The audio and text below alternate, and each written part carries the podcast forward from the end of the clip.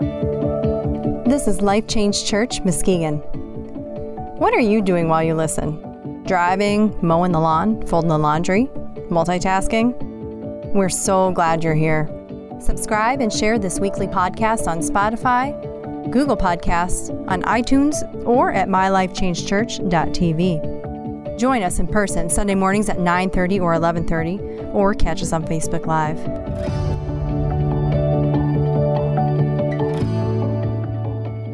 Um, we're going to jump into God's Word this morning, and um, super thankful for Pastor Ron and just the opportunity to share the Word of God with you guys today.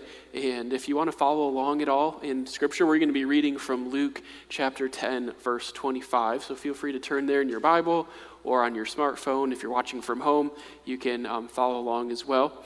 And before we get to that, I've got a couple, um, I'm going to call them disclaimers um, for the message. And the first one, I think this is really important is that, um, you know, as, as we go through Scripture today, we have to resist the temptation to be motivated or to be led by guilt. Um, guilt is a well that runs dry. Christ is a well that never runs dry. And so, the, the only way that we can live this message out, and really the only way we can live out our faith, is by keeping our aim, keeping our eyes fixed on Christ. Amen? And so, I just want to challenge you guys as you listen, as we follow along today. Um, don't let your motivation be guilt. Let it be Christ. Keep your eyes on Him. Let Him be the one that sustains you through anything that, that we're really growing through. And the second is more of a, a little bit of a joke, but um, just an apology that I feel like whenever I preach, I, I bring a hard, hard message. And so I'm sorry for that. You guys are going to, oh, you see me up here, you're going to start leaving or something. Um, I hope not, but. Um, but, but the Word of God is, it, it, touches our lives, it changes, amen? And we, we can't just talk about the easy things, the good things, we have to talk about the hard things as well. And so um, this is a pretty familiar, um, pretty um, well known passage. We're going to be talking about the Good Samaritan. And I would say, um, along with like David and Goliath, the Good Samaritan is just one of those stories that everyone knows in the Bible. Even people outside the circles of faith, they know what the Good Samaritan is. I was talking with my wife this morning. She um, is a nurse at our, our, our, hospital at Mercy Health. And they have, for nurses, they have this um, code. It's like this unwritten code, but it's the Good Samaritan rule. And basically, what it means is that as a nurse, if you see someone that's in need um, or struggling or maybe they're sick or whatever, uh, when you're out in public, that you help take care of them until um, maybe the ambulance or whoever gets there to, to apply the proper care, right? It's the Good Samaritan rule. Um, and along with that, there's actually laws that protect them so that if, if they're, while they're doing anything, something happens, they can't be held liable for just being a Good Samaritan while out in public. So, you know, it's just, it's something that we know, we're familiar with it. Um, but what I think we're going to find out today is that maybe, maybe we don't quite understand it as much as we thought we did. Um, and, and I would say that up until recently, I feel like I didn't even understand this story um, to, to its full capacity. Um, I think that we, we lose things in translation. We don't understand um, the, the cultural context of that time. And so it's important to, um, to kind of dive into some of those things. So we're going to read um, kind of the intro to the story. I'm going to share a little bit and then we'll read the rest of it. So, Luke chapter 10, verse 25, it says, One day, an expert in religious law stood up to test Jesus. Um, this should be our first warning sign that something is some, it's not good, right? Like, strike one. He's standing up to test Jesus. You shouldn't do that. Um, so, by asking him this question, Teacher, what should I do to inherit eternal life? Jesus replied, Well, what does the law of Moses say? How do you read it?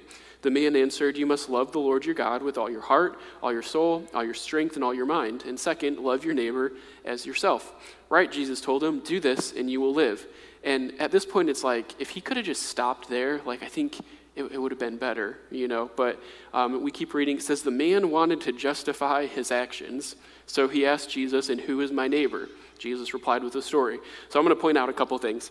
Um, First of all, um, I kind of picture this like you guys remember when we were kids and you'd like be at your friend's house and you can hear them getting in trouble in the other room and, and they just like keep going, like they keep talking and you're kind of like cringing, like, oh, like, why'd they say that? You know, or like, oh, they should have stopped. Um, my, my wife went through a phase like that. If you know her, she's like the sweetest, most caring, super nice um, woman.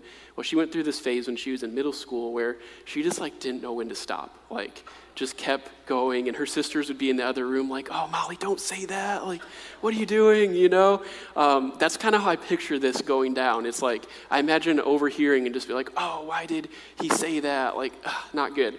Um, and then, then the second thing um, is like, you ever like ask your wife or your spouse a question and like right away when it comes out of your mouth you realize like you done messed up right? Like like i did i did that the other day. So i was um, admittedly i was in the wrong but i was looking at my phone for probably an extended period of time. I don't know what i was doing just scrolling aimlessly. And all of a sudden i hear the voice of my wife and she's like are you going to answer me? And i was like answer what? And she's like the question i asked 10 minutes ago? And i was like oh no and so, you know, it's just, it's in those moments that you're like, it's just not going to go well with you. I, I, imagine that that's how this situation was going down, right? It's just the tensions are high. Um, what's going to happen? Like, the, the, the man that's asking these questions, he's on thin ice. So, the other thing, though, that I think is interesting in this is that I think in a lot of ways, we're probably pretty similar, right? He says he wanted to justify his actions by defining who his neighbor really was. And I think in a lot of ways we do the same thing. Like, well, my neighbor is just the, the person to the left and to the right of my house. That's it. If I can be nice to them, I'm good, right? It doesn't matter if I cut someone off in traffic or, or tell them they're number one, you know, or it doesn't matter what I do. Like, as long as I'm nice to the people here and the people there, like, we'll be all right. We're trying to justify our actions. And so, what Jesus um, goes on to do is, is kind of give a, a definition of who the, who your neighbor is and how you should love them. It's a story of the Good Samaritan. So, picking back up in verse 30, um, Jesus replies with this story. A Jewish man was traveling from Jerusalem down to Jericho, and he was attacked by bandits. They stripped him of his clothes, beat him up, and left him half dead beside of the road. By chance, a priest came along, but when he saw the man lying there, he crossed to the other side of the road and passed him by. But then a temple assistant, another translation says a Levite, walked over and looked at him lying there, but he also passed by on the other side. Then a despised Samaritan came along, and when he saw the man, he felt compassion for him. Going over to him, um, the man bandaged his wound, or he bandaged his wounds with olive oil and wine and bandaged them. Then he put the man on his own donkey and took them to an inn where he took care of him. The next day, he handed the innkeeper two silver coins, telling him, Take care of this man, and if the bill runs higher than this, I'll pay you for the next time I'm here. Now, which of these three would you say was a neighbor to the man who was attacked by bandits? Jesus asked. The man replied, The one who showed him mercy. Then Jesus said, Yes, now go and do the same. Um, I, I don't know about you guys, but we love to put ourselves in the story. Like, does anyone have like a favorite TV show? And when you're with your friends or family, you like to try to put yourself in it. Like, hey, if if we were The Office, like what character would you be right? And like well you would be dwight and you'd be jim and you know you'd be pam. Like do you guys do that? Or like if, if we were friends if we were in the show friends which character would you be? And, and we kind of pick it out and sometimes we poke fun at each other like well you would be joey and like oh no not joey you know? Like this is what we do. We like to put ourselves in the story. I, and I don't know about you guys sometimes we do that with bible stories too like david and goliath we picture ourselves like we're never goliath right? Like he dies. Like we we're, we're, we're always David, like swinging our rock. Well, the Good Samaritan, I feel like it's one of those same stories. Even just growing up in church and growing up in Sunday school, you've got like the felt board, and you know, here, here you are, you're the Good Samaritan. And um, anyways, recently I, I, started kind of studying this story. It was a couple months ago, probably, and um, I just started getting this feeling. Um, it was this really overwhelming, kind of like gut wrenching, unsettling feeling on the inside, and it's this I'm, I'm not the Samaritan. I'm not the Samaritan. none of us really are the Samaritan. You're Like, what, do you, what do you mean? Like, you seem like a nice guy. Like, you'd help someone on the side of the road, right? Yeah, I, I would hope so. But let's look at it by definition. Who were the Samaritans? See, we, we kind of read this at face value, and, and we don't realize that, that the Samaritans, they were despised. Like it says that in the text. But then we can, we can do a little bit of research and find out that the Samaritans, they were, they were actually um, almost hated by the Jews, right? They, they were seen as outcasts in society. Why was this? Well, when Israel was in exile, a portion of the Israelites that became the Samaritans, they decided not to go back with the rest of the Israelites. They stayed there. And they um, intermarried and, and had children with um, the Gentiles, whoever they were living in that region, and they became what is known as the Samaritans. They were um, literally half breeds. That's what, what we can find when we research this. They were half breeds. So they were part Jew, part Gentile. And they really didn't fit in with either of them because the Gentiles are like, well, you're intermarried with the Jews. And the Jews are like, you're intermarried with the Gentiles. And so they became this own little group of people called the Samaritans. And so when Jesus starts telling this story and he says a Samaritan came along and took care of this person that the priest and the Levite failed to take care of, I think this would be really, to the people at that time, would be really eye opening. Like, that'd be like, um, me getting up here. Uh, oh, wait, I'm not going to go to that yet. Um, so, who are the other two people? The priest and the Levite. The priest and the Levite were um, really seen as high level roles in the, the Jewish society at the time. They were people that were serving within the church. They had leadership, um, and they, they, were probably well knew, known. So imagine maybe your favorite Christian author or your favorite Christian artist. Um, maybe it was like Pastor Stephen Furtick. You know, does everyone know who he is? Elevation Church, um, or maybe it was um, Louis Giglio or someone from the worship team at Elevation Church. Like these were well-known people, and and maybe if we break it down a little bit more by definition, I think that we are more like the, the, the priest and the Levite than we realize, right? Like, if, by definition, we, we don't want to admit this, but, but if we look at the story, who, who would we be today? I think we'd be the priest and the Levite. And, and that's, that becomes kind of a tough, tough pill to swallow. Um, and so let me, let me put this in today's terms. This is the, the Jonathan Scouten translation, the JST. I'm going to rewrite this for 2021, okay? So a man was living in Muskegon and he worked at a certain company, maybe it was a shop, and um, you know, he was, he was really struggling in, at his job. Um, he was probably on the verge of maybe getting fired. You could just tell he was struggling, but, but maybe what we don't know is that his marriage was falling apart and he was struggling to keep up with the bills. He couldn't pay the rent, and he was just really struggling. But by God's grace, by God's mercy, um, there was another man there from Life Change Church in Muskegon, and um, God had placed him there to make an impact on this man. Like he was there for no other reason but to impact this man who was going through hard times. And so this man from the church, I'm making this up, I'm not pointing fingers, okay? this man from the church, he, he sees them and he, one day he feels like God's telling him, go and, go and reach out to this man. He's in need. You know, you can pray for him, you can encourage him. And the man, he might be you or it might be me, he's like, well, um, this is inner dialogue, right?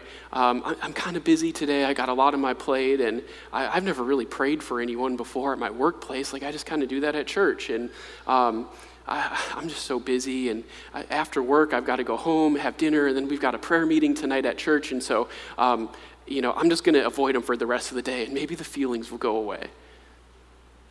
But, but by God's grace, right? An, another person. This man is a worship leader at a, at a different church up the road.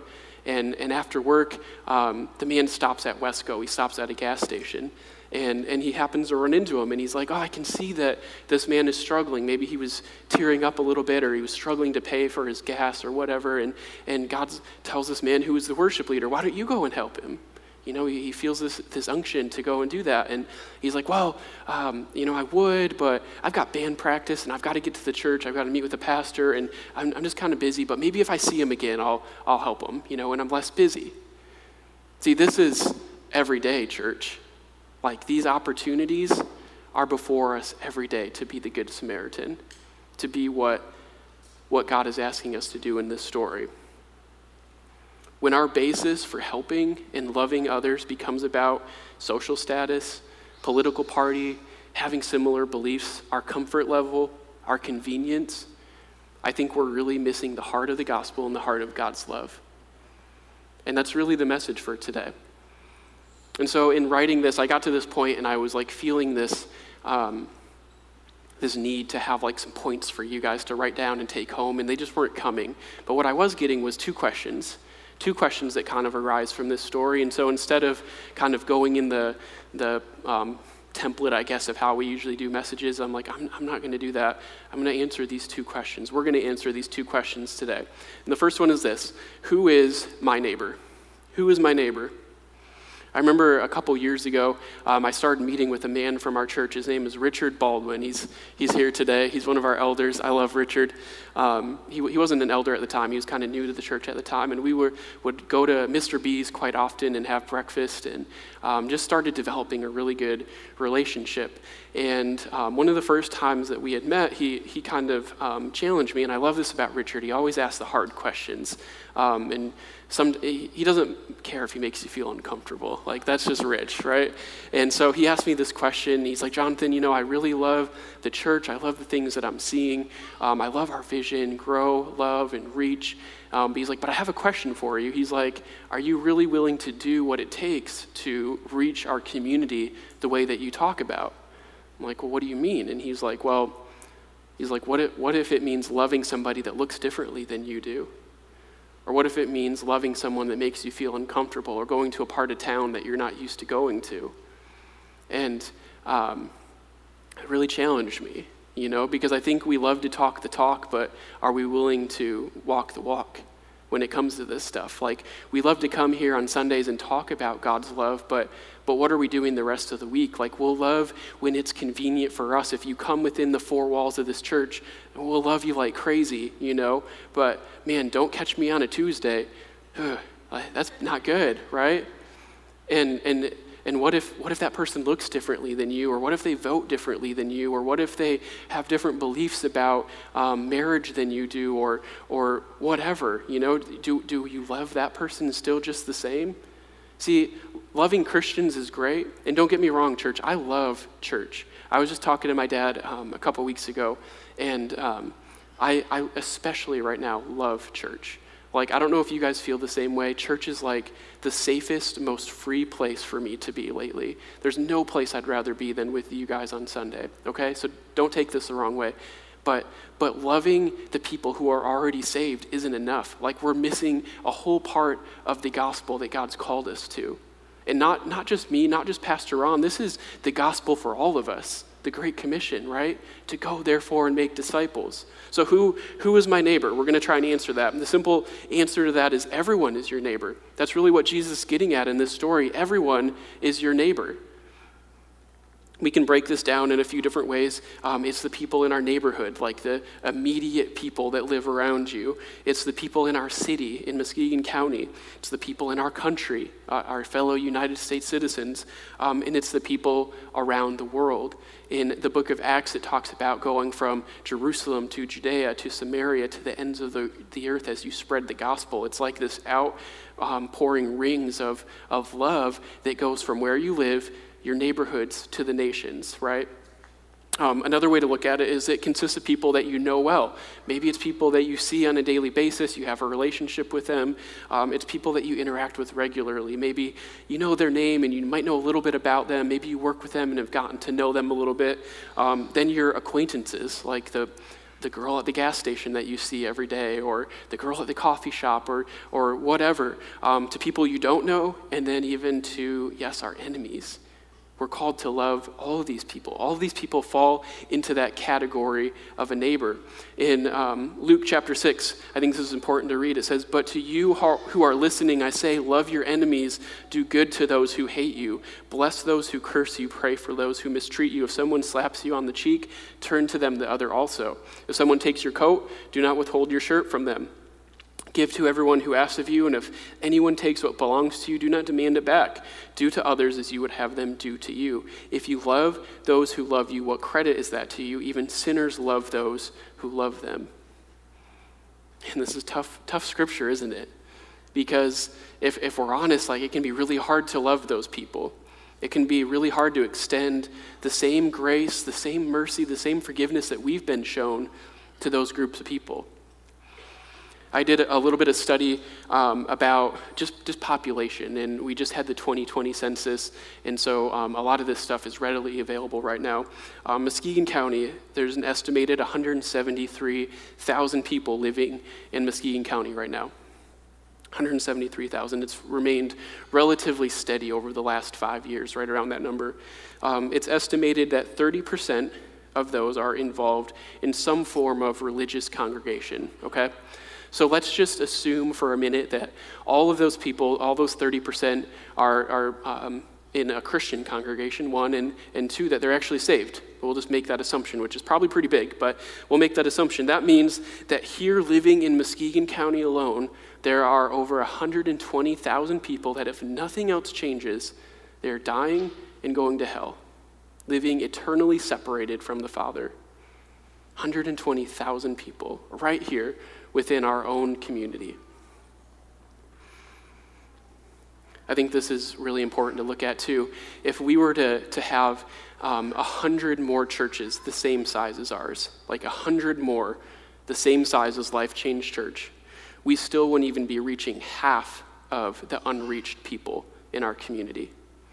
A hundred more churches like this one, we still wouldn't even be reaching half of our community. The 2020 census shows that 15% of Muskegon population is living at or below poverty. It's estimated that over 25,000 people living in Muskegon are food insecure, meaning they don't know where they're going to get their next meal. Why, why do I share this? Why is this important? Church family, these are problems that we can solve. Like, I'm not talking about cancer, I'm not talking about COVID, I'm talking about things that we can solve today. Like, we could leave this place and make a difference in these problems today. Nothing, that's it. We can change these things. These are solvable problems, right? Um, one more. Over 600 kids in the foster care system in Muskegon County right now.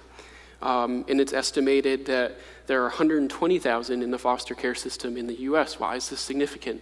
Well, there's um, an estimated 350,000 churches in the U.S. right now. 350,000 churches. So if one person out of one out of every three churches in the U.S. were to take in a, a child from foster care, that problem would be eliminated just by the church alone, nothing else. One person from one out of every three. Church, these are problems that we can take care of. When Jesus says to, to take care of the least of these, when he talks about in James that this is true religion to care for widows and orphans, these are things that we can do. Like, this is how we love our neighbor. It's by doing these things. And I'm not talking about. I'm not talking about some social justice movement. I'm talking about the love of Christ that's radically changed our life going out to the community around us. Uh, one more. In the US, it's estimated 331 million people. And in the last decade, they estimate that church attendance has declined between 10 and 20 percent in the last 10 years. Actually, 2009 was um, almost the peak of church attendance in the US in 2009. And since then, it's gone down between 10 and 20 percent. What does this tell us? To me, I look at it as such an opportunity to do good, such an opportunity to be a light in our community, to, to make a change, right? There are endless options, endless possibilities of things that we can do. And I'm not talking about things that are impossible, like the things that I just read to you. We can do these things. We can start programs. We can change our heart. We can reach out to the people next to us. And we can go on and on. We can talk about divorce. We can talk about addiction, all of these things. So, who is our neighbor? This is what we're trying to define. The question we're trying to answer who is our neighbor? Our neighbor is the single mom, right? Who you look at her and you're like, I don't know if she's got it together. She probably doesn't. You're right. She's struggling to pay the bills. She's struggling to keep her, you know, multiple kids in line. She's struggling. But she's our neighbor. Who's our neighbor? It's the guy next door that his dog just won't shut up. And you just want to give him a piece of your mind. That's probably me. Sorry. That's our neighbor. It's the guy that cuts you off in traffic and you want to chase him down and tell him what a jerk he was for not using his blinker. That's our neighbor, right? It's the guy when you're walking through Meijer and, and you're like, what's that? Oh, it's weed. that's, that's our neighbor, right? See, we have to stop judging people who sin differently than we do because at the end of the day, our neighbors are no different than we are. They're just as much a sinner in need of a Savior as we are. They just sin differently than we do. Like, we're Christians. We, we kind of hide our sin sometimes, don't we? We've got to make some change, church. We can't keep doing things the same way that we've always done them. We can't. Because, like I said, in the last 10 years, 10 to 20% decline in church attendance. And I don't even know what it's going to look like after they recalculate it from COVID, right? How do I love them? How do I love my neighbors? This is the second question. First one is who is my neighbor? I think we defined that. Second one is, is how do I love them? Um, I love a couple quotes I want to read to you guys. If you can quote to me the love of Christ, but you haven't experienced it or extended it, do you really know what the love of Christ is? Right? Like the love of Christ is so radical that it comes in and it transforms everything about you, and you can't help but share it with the world around us. Like, we can't just keep this to ourselves. Like, if, if God, if Christ is everything that he says he is, why would we want to keep it to ourselves? Amen? Like, we, we don't have a reason, but yet we, we allow our insecurities, we allow our fears, we allow our, our schedule, our busyness. Like, you're, you're going to tell me that we're going to tell, I'm preaching to myself this morning just as much as you. I don't have this figured out, church. I'm going to tell God, the God of the universe who sent his son to die for me, like, hey, God, I know you're telling me to minister to my neighbor right now, but I'm just kind of busy. We're going to tell God that? Like, do we understand who we're talking to? It's God. How do I love them? If you want to know how loving you really are, look at the way that you treat people that can't help you at all. I love that. How, are, how do you treat people that can't help you at all?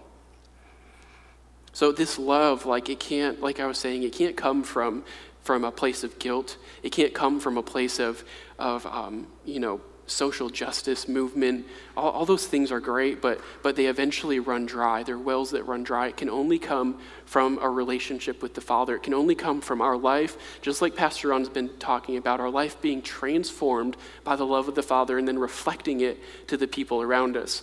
1 John 3 says it this way We know what real love is because Jesus gave up his life for us. So we also ought to give up our lives for our brothers and sisters. If someone has enough money, to live well and sees a brother or sister in need but shows no compassion, how can God's love be in that person? Let me read that again. Listen, this is important.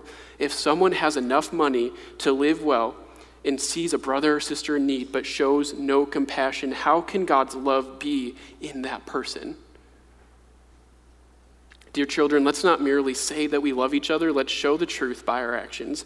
Our actions will show that we belong to the truth, so we'll be confident on the day we stand before God the message translation says it really well. My dear children, let's not just talk about love, let's practice real love.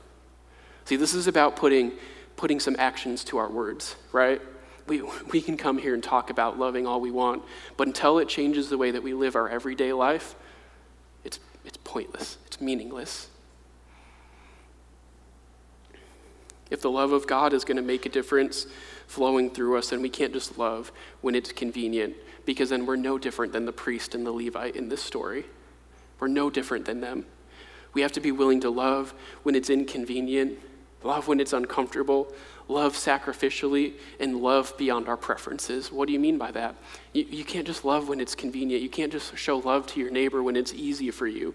You can't just show love to your neighbor um, when, it, when it doesn't affect your pocketbook, right? See, this man, the, the Samaritan, what's so crazy about what he did is he took something that was convenient for him and used it to meet the need of somebody else.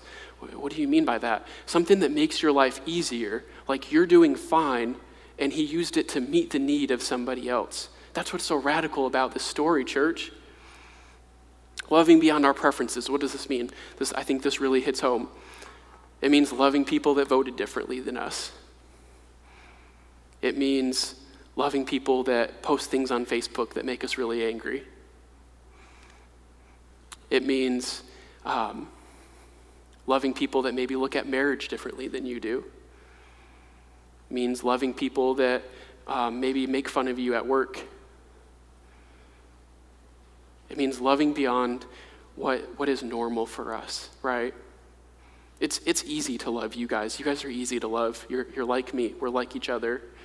It's hard to love people that, that see the world differently than I do.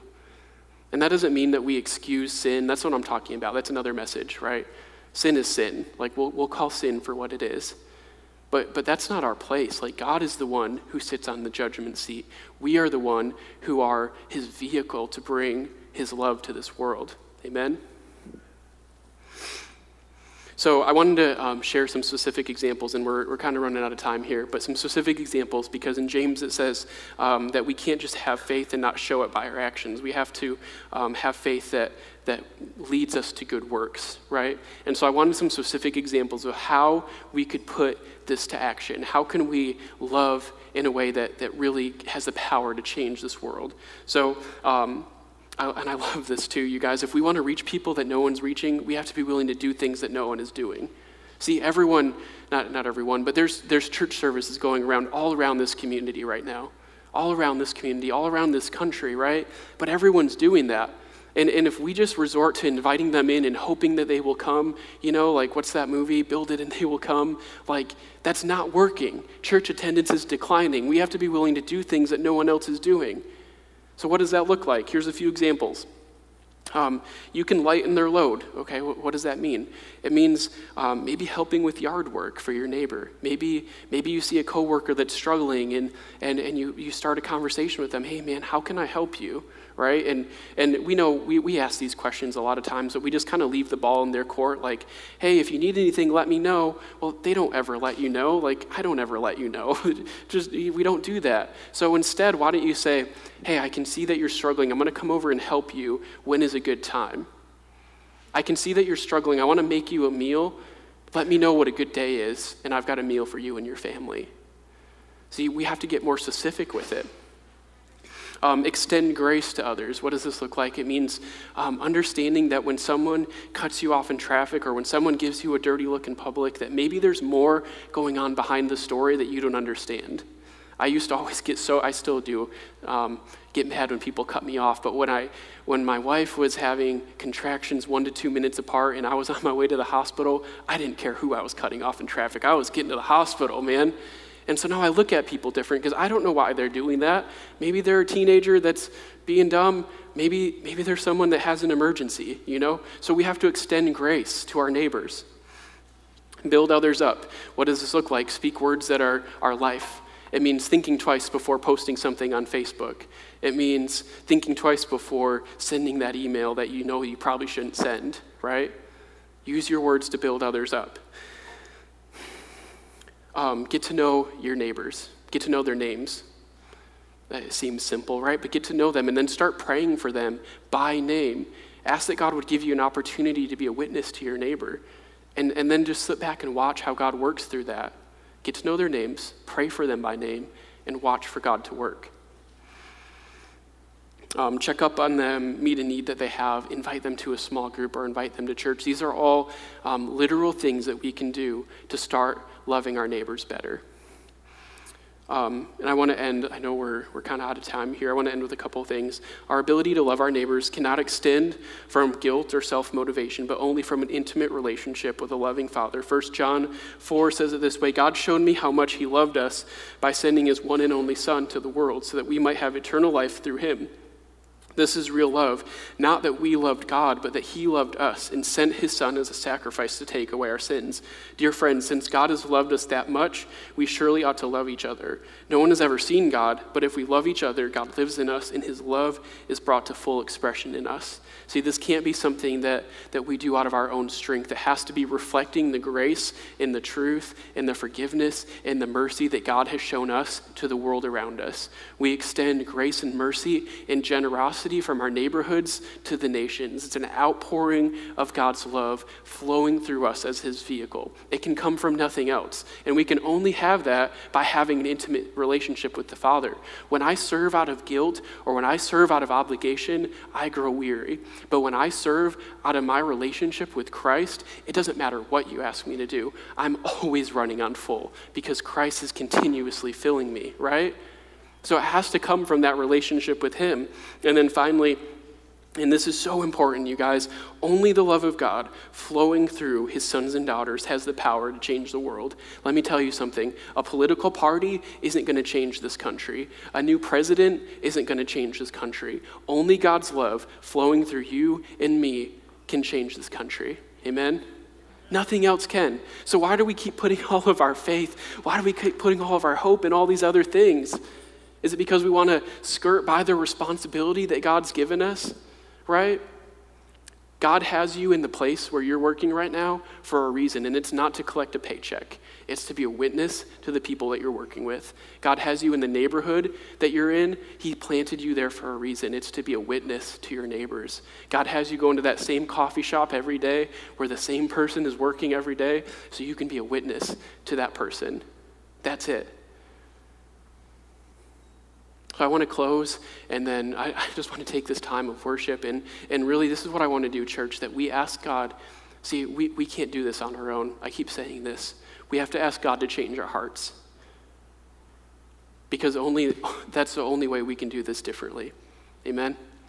So let's ask God to change our hearts this morning and, and, and let us press into Him through worship. Father, I just thank you, Lord, for your word.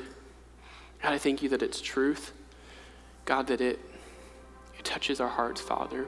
And right now, church, I want, I want us to put our hands um, facing out, like out of the building. Get the idea that we're facing out to the north, to the south, to the east, to the west, facing out. We're going to pray for our community right now. And God, I just pray right now as we pray, God, that you'd begin to change our hearts. God, that you would break our hearts for what breaks yours. God, that we would see this community the way that you do, God. That we would know that we can't keep going about things the same way that we've always done them. God, we've got to change our ways. If we want to reach this community in a way that it's never been reached before, we've got to do things different. God, so we lift up Muskegon County to you right now. God, I pray that our hearts would ache for Muskegon County. God, we lift up the over 120,000 people in this county that if nothing else changes, they're going to live separated from you, Father. We lift them up to you. God, I pray that we would have windows and doors of opportunity to speak the gospel to them, that we could show them your love through our actions and through our words. God, that we could extend the same mercy and forgiveness that we've so graciously been shown. God, we pray for salvations. God, we pray for people that have walked away from you, that they would come back. God, we pray that churches would be filled again. God, that we would stop seeing other churches that are competition, Lord, but we would see that they are actually our allies, God, that we're in this together. God, that, that there would be unity amongst the churches in Muskegon County to make a difference, to make a change. God, that churches would be filled again. And God, we pray this from our neighborhoods to the nations, that the word of God would go forth and that lives would be changed because of it. Father, help us to be your hands and your feet in everything that we do. Help us to live out this message, God, not out of guilt, but out of an intimate relationship with you, with a loving Father. In your name we pray. Amen. If you liked this message, we want you to share it. Subscribe to more podcasts through mylifechangechurch.tv. Get involved, ask for prayer, share your story. Go to mylifechangechurch.tv. I'm Karma Adams, producer. We'll see you next week.